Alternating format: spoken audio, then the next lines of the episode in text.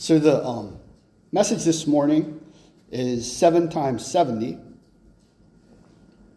And our Bible verses are Genesis 23 through 24, Matthew 18, 21 through 35. Um, it was really interesting after uh, last um, Sunday service. Vicky actually, she said, the next line, she said the next line, she knew, knew exactly where this was headed. I was like, okay, I, I think I'm on the right track. I think we're, we're moving on the right track. Um, so just, hold on a second here.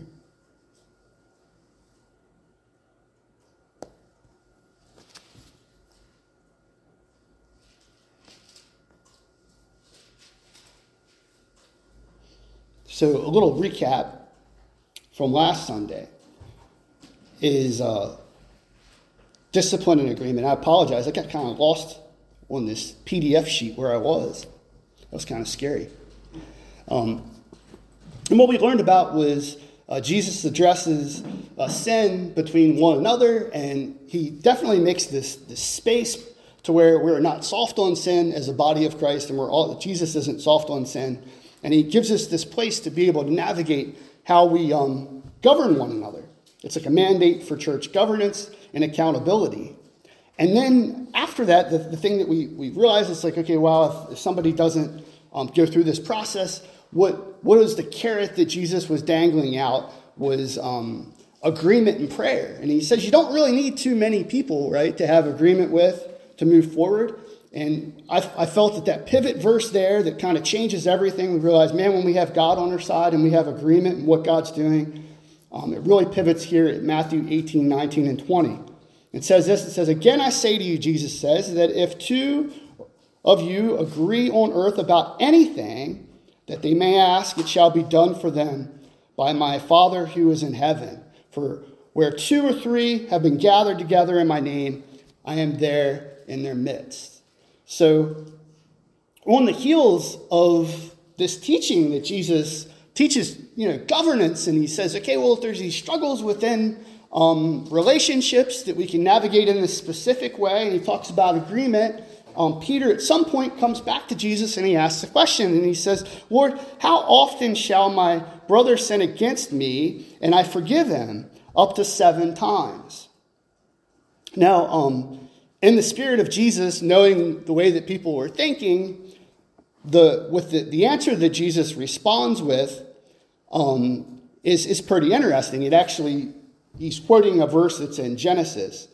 Um, but for me, when Peter asked this legitimate question, he's like, Well, how many times can someone sin against me? And the first thing I thought about was when I roll into Hagerstown or I go to Frederick in the morning on I 70, and sometimes if I'm paying attention because I've had enough coffee, I'll see that Gary Lee is riding down with me either on his motorcycle or um, I'll pass you in the van. And there's several people that are kind of familiar faces. You agree with that? Like on the road, you see there's a guy that around the Clear Spring exit, state cop that blows by me like I'm sitting still.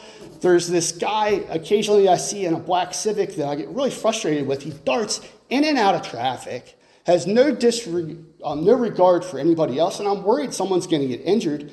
And it's in that space that I'm like thinking about the old Mad Max movie and like how I could be like some sort of vigilante justice in this situation and need to teach this person a lesson. Um, eye for an eye, tooth for a tooth kind of thing that I've got going on in my mind. And I hope that I'm not the only person that has to deal with these faults um, that kind of go tra- traipsing through, through my mind at times. But like when Peter asks this question, it's, it's like he, he says, he's, you know, it's like me, it's like, God, will you release me? Like, how many times can I have to go through the same thing? Can I just like be vengeful just once? Can I just, can I just do something? Can you let the dog off the leash? This dog wants to hunt, you know? I want to, I want to go through this thing. I want my own justice. But Jesus responds in a really peculiar way. He says this, is Jesus says, um, In verse 22, Jesus said to him, I do not say to you up to seven times, but up to 70 times seven. And I'm not a math guy, so I'd have to poke out a calculator. Cheryl got it right off the bat. She said 490 times. That's a lot of times. And if you look at the context of 70 and the seven number, what Jesus is actually doing is he's drawing from the story that's in Genesis about um, Lamech. And I don't know if you're familiar with this, we're going to read the two verses. But Lamech was this really horrible individual that apparently murdered some guy for some kind of an offense of maybe like smacking him or whatever. It didn't, whatever he did, it did not warrant death. And he uses, he uses this as a way of like keeping his wives in line. And this is what he says. This is what this arrogant man has to say in Genesis 4 23 and 20, 23 and 24. It says, Lamech said to his wives, Ada and Zillah, Listen to my voice, you wives of Lamech. Give heed to my speech, for I have killed a man for wounding me, and a boy for striking me. If Cain is avenged sevenfold, then Lamech seventy sevenfold. And that's this arrogance of saying, I'm going to get away with, I've, I've gotten away with this. And Jesus uses this in this space of saying, like, how much we want to forgive somebody. Like, this, he's using this evil person, Lamech, that's like, I'm getting away with it. And Jesus is kind of, in a way, agreeing with the fact of forgiveness and the fact of, like, how many times are we going to go through this? Um, I would say that if Jesus is using the story, that Peter was, was probably quoting it when he said seven times, because it actually says about if, um, what, what's it say here? He says that if he was avenged seven times, then if Cain was avenged sevenfold, then Lamech 77fold. Okay, so Jesus is using this number, this 490 number, not as like, hey, look, let's keep track of it. He's actually using it as saying, like, there's no way on earth that I can keep track of 490 offenses. Like, that's never going to happen. Um, and he's saying, like, that's not contingent, right? Like, the forgiveness is not contingent on behavior modification. You just need to forgive. It's actually kind of interesting that these verses follow the section that we talked about last Sunday because a lot of time in the Jewish context, the most important things were, were mentioned late, uh, later. It was mentioned in the, in, the, in the bottom section. So, what I'm going to encourage is this forgiveness idea that Jesus is talking about supersedes really everything that we've learned so far. Um, it's very beneficial if you're going to, and, I'm sure that you guys have dealt with this. You go to you go to handle a situation. If you've forgiven somebody before you go handle the situation, man, does that really help? But if I'm frustrated and angry, it's going to end badly. It's going to end really badly. So Jesus starts out with this parable, as he always does. And I just wonder if somebody like, oh, here goes another story, right? Here's dad with another story. It starts here in 23, and it says, For this reason, the kingdom of heaven may be compared to as a king who wished to settle accounts. Whoa, there's a stink bug, right? Hope what I was saying didn't stink. but okay, so let's start. It says, For this reason, the kingdom of heaven may be compared to a king who wished to settle accounts with his slaves. And I found some of uh, information, so I'm going to insert it here. I hope you forgive me. I think it helps with the context because they would understand the context where they were um, at the time. So it says this when he had begun to settle them, when this, this um, slave owner began to settle his debts, one who owed him 10,000 talents, which is over $3 billion in our currency. So that's what we're talking about 10,000 talents, $3 billion, and about 200,000 um, years of labor. That's, that's what that's equivalent to. Okay? So he was brought to him. Ah, I guess he's in a lot of trouble. But since he did not have the means to repay, his Lord commanded him to be sold along with his wife and children and all that he had, and repayment to be made. So the slave fell to the ground and prostrated himself before him, saying, Have patience with me, and I will repay you everything. Well, we know that's not going to happen. And the Lord of the slave felt compassion and released him and forgave him the debt. But the slave went out and found one of his fellow slaves who owed him a hundred denarii, denarii, which is about $5,800, and it's about four months' labor. And he seized him and began to choke him, saying, Pay back what you owe. So his fellow slave fell to the ground and began to plead with him, saying, Have patience with me, and I will repay you. But he was unwilling and went and threw him into prison until he should pay back what was owed.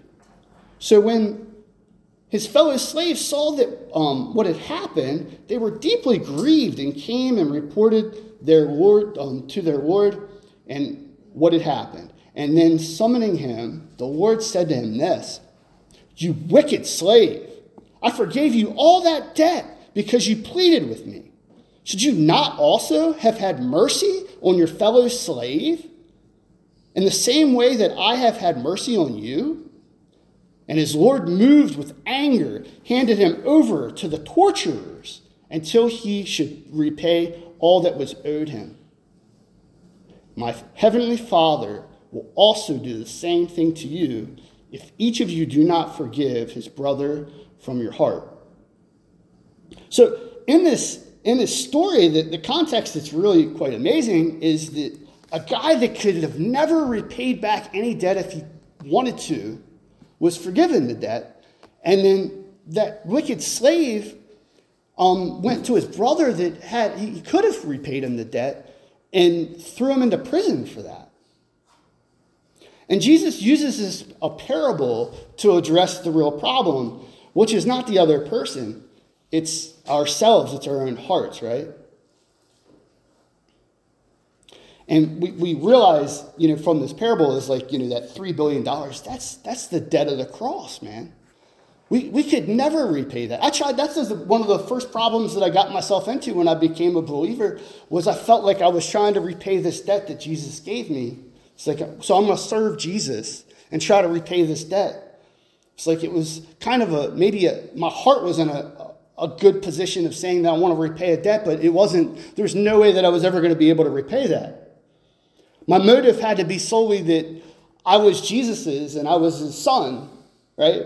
And I'm, I'm moving from this place because of his grace, not because I'm repaying anything. I can't repay that. I don't want to repay that.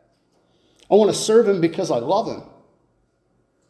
So, this um, forgiveness idea is, is one that it's not it's not relevant for like behavior modification. Like you don't need to change for me to forgive you. You don't need to, to make something happen that's different for me to forgive. Forgiveness should be the first thing that happens. And we know that through the other verses that we looked at, like last week, that we go after reconciliation, we go after behavior to be changed. Like that's that's important. But it's not contingent upon forgiveness, right? Um, when I was writing this, I was thinking about some offenses that I had picked up for my wife. And I was going through all this stuff, and, and I, I knew that I was going to have to deal with this. And the Lord was like, Well, I want you to deal with this on Sunday, right? I want you to give an example and deal with this on Sunday. And one of the things that, that happens with me is the Lord gives me object lessons all the time. I was in inner healing ministry, and I, and I always need things like to be tangible. Like, like I need like Jesus's parables. I need object lessons because it just takes me a while to figure stuff out. And one of the things I got when I was in healing ministry that I thought was interesting was this idea of like I'm a detective or a special agent of my own life. I'm like always looking for when somebody did something wrong so I can say, okay, well, this person did this wrong to me and that person did that wrong. And what I do is I collect evidence, right? And that evidence is a file folder of my mind. And I pick up an offense and it goes into this folder. And that's called unforgiveness. And it just remains there, right? And then what has to happen is, is the, the Holy Spirit deals with us. And he says, hey, look, you're carrying around this unforgiveness, all this evidence. Are you going to give that to me? Are you going to let me move so that you can be free? And so this morning, the, the thing that I wanted to do was to give um, the Holy Spirit some room to move and for Him to just highlight the evidence that we have. And the other thing I want to point out is because there's been some horrible things that I've heard through inner healing ministry that had happened, and I'm like, my goodness, I can't even imagine going through this in your life. And you feel like, do I have any right as a minister or, or someone that's trying to help somebody with inner healing to say anything like that's a really horrible deal? Like, I'm, I'm, it's though like if you say that you forgave, that you're saying that what happened was okay. It's the biggest lie that has ever been told. When you forgive somebody, you're never saying that behavior is okay. You're just giving the evidence of what happened to Jesus so he can judge what had happened without you being in the picture of it. So, what happens is we get to be free and clear from it And Jesus gets to have the evidence. We're like, wow, okay, God has this. I've forgiven the person. I've forgiven the situation that, I, that, that bondage that I was under, that I was you know, being vindictive or whatever that is. And it's, it's in Jesus' court, it's in their court. So he handed over. So this morning, um, I just wanted to give the Holy Spirit some room to highlight the evidences and maybe the grievances and the, the places that we need to, to forgive and allow the Holy Spirit to move and give us healing. And then afterwards, after, and there's a song I felt like I was supposed to, to play about five minutes. And, and then afterwards, just by an act of faith, we're just going to get a visual of laying that at Jesus' feet, letting God be the judge of it, and seeing what God does with that. It's a real simplistic place for healing. Let me change it up here.